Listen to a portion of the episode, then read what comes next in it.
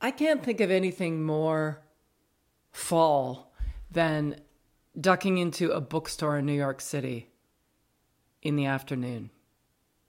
It's kind of cold outside, but not too cold, just cold enough to wear your favorite sweater and hiking boots. And maybe it's, I don't know, two o'clock in the afternoon and no one knows where you are because you just went for a walk.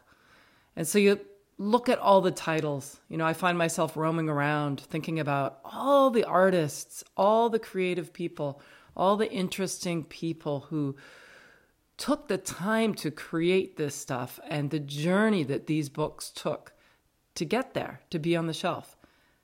That in itself is almost enough. Like, I don't even need to read the books. I just need to look at them and look at the artwork on the titles and think about who drew them and who designed them and and just you know all the conversations around what should you call the book and the agent saying this is not going to work and just they're just full of energy these books without even cracking open a title.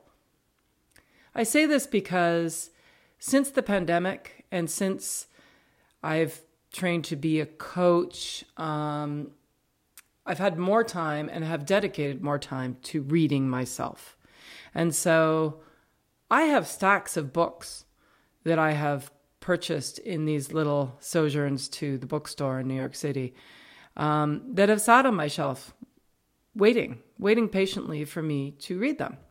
And now it has become part of my practice. These are books, um, well, some were fiction, and I can share some of those with you as well. But today I want to share with you just like a little passage from an old book that actually I didn't buy, but rather I borrowed from my dad because I remembered him reading it way back when I was a kid.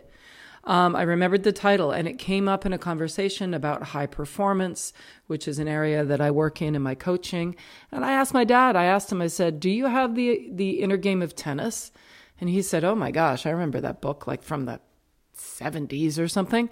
Um, and I think I might have it, but I don't know. Anyways, long story short, he didn't find that one, but he found The Inner Skiing, which is by Timothy Gallwey and Bob Kriegel um, all kind of based on the same concepts. And I cracked it open. I was super excited. It's an old book. Um, it even has, um, you know, the the yellow pages, and it has a a little piece of stationery from the senior vice president of a company that my dad used to work for. I don't know, forty years ago. Um, so it's called Inner Skiing, and I thought how appropriate because when I borrowed it from him, I was in the Laurentians and I had just met a high performance ski coach. Synchronicity? Yeah. Anyways, I um I've decided that I'm going to try a little something and with some of these amazing books that I've been reading, I'm going to just take a few moments to you know, share with you guys some of the stuff I've highlighted. It's been difficult for me not to highlight all of these books. um, but I am sort of synthesizing them a little bit and picking out some passages that I think are meaningful, and that if you know you might be interested in a further conversation, um, it gives you sort of a a lens into the kind of work I do. So this is a little passage I'm going to read from uh, Timothy Gallwey and Bob Kriegel's The Inner Skiing, and keep in mind that you know, he's talking about skiing and skiers, but you can replace that as a metaphor for mastery in whatever it is you are doing. Um, in my case, I use it as a metaphor for life. Um, but again, insert whatever is important to you in terms of mastery. So this section is called um, Other Skiers, and it, it speaks to a concept um, that I work with my clients on about awareness, which is truly um, a foundation principle of the work I do. so, other skiers.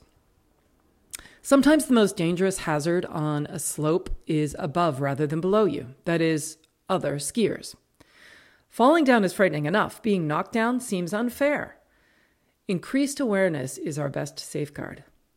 Before skiing a trail, notice the density of traffic on it taking time to become aware of the degree of proficiency of the skiers, and being especially alert to the presence of daredevils. Once in motion, we can develop an increased peripheral awareness of nearby skiers, just as players on a team learn to develop peripheral awareness of where their teammates and opposition are. What is recommended is awareness, not paranoia. I love that. If you submit to the fear of collision, you increase your chances of being hit, or at least of falling unnecessarily.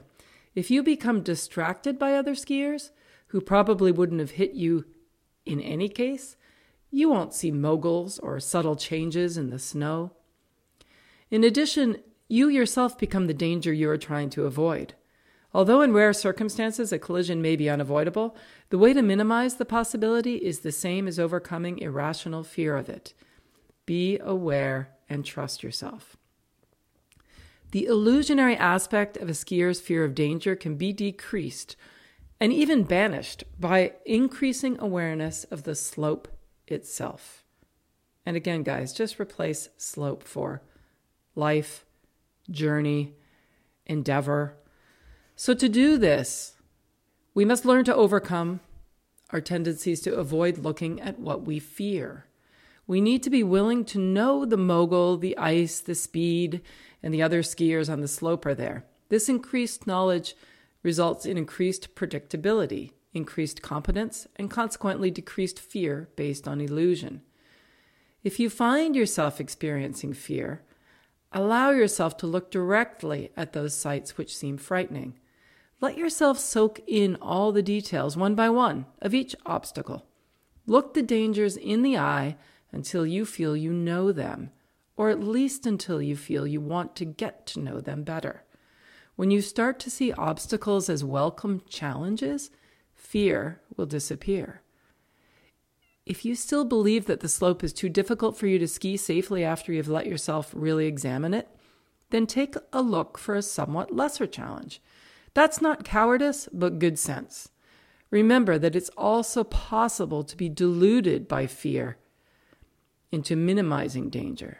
So that's just a little caveat at the end, meaning, you know, this is not a, a prescription to say, oh, just don't be afraid. You know, be aware of what you are afraid of and reduce its power over you by learning to understand it and to get to know it and get curious about it.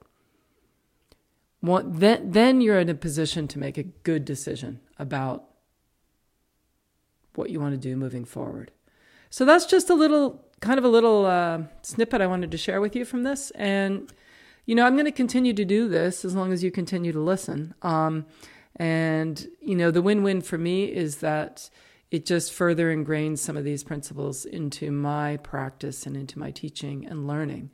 Um, so even if it's only me doing it in this recording, I'm okay with that. But uh, I'm going to plant the seed that I think this this may fall upon some interested ears. And, you know, sometimes it isn't easy to read all those books that you've put on your shelf.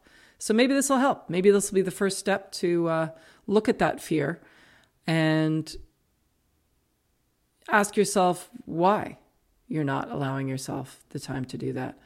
And um, I don't know. Maybe this will just uh, stir up a little curiosity.